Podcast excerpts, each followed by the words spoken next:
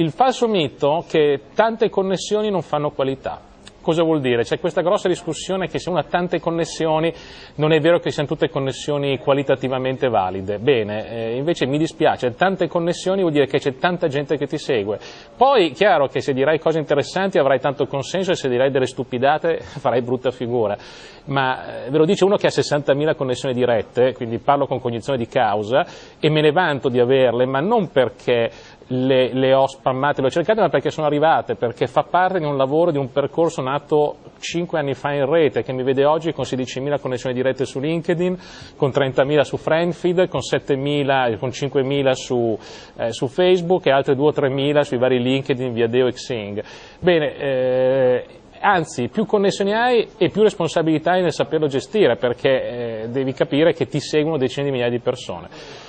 La qualità, la qualità della, della, della, connessione la decide il tuo contenuto, quello che dici fa la qualità. Chiaramente le persone, non, solo per il fatto che sono connesse, non è detto che ti seguono. Ecco, la sfida quotidiana è avere tante connessioni, ma fare in modo che le connessioni ti vedano come eh, referente autorevole e rilevante e quindi seguano quello che tu dici.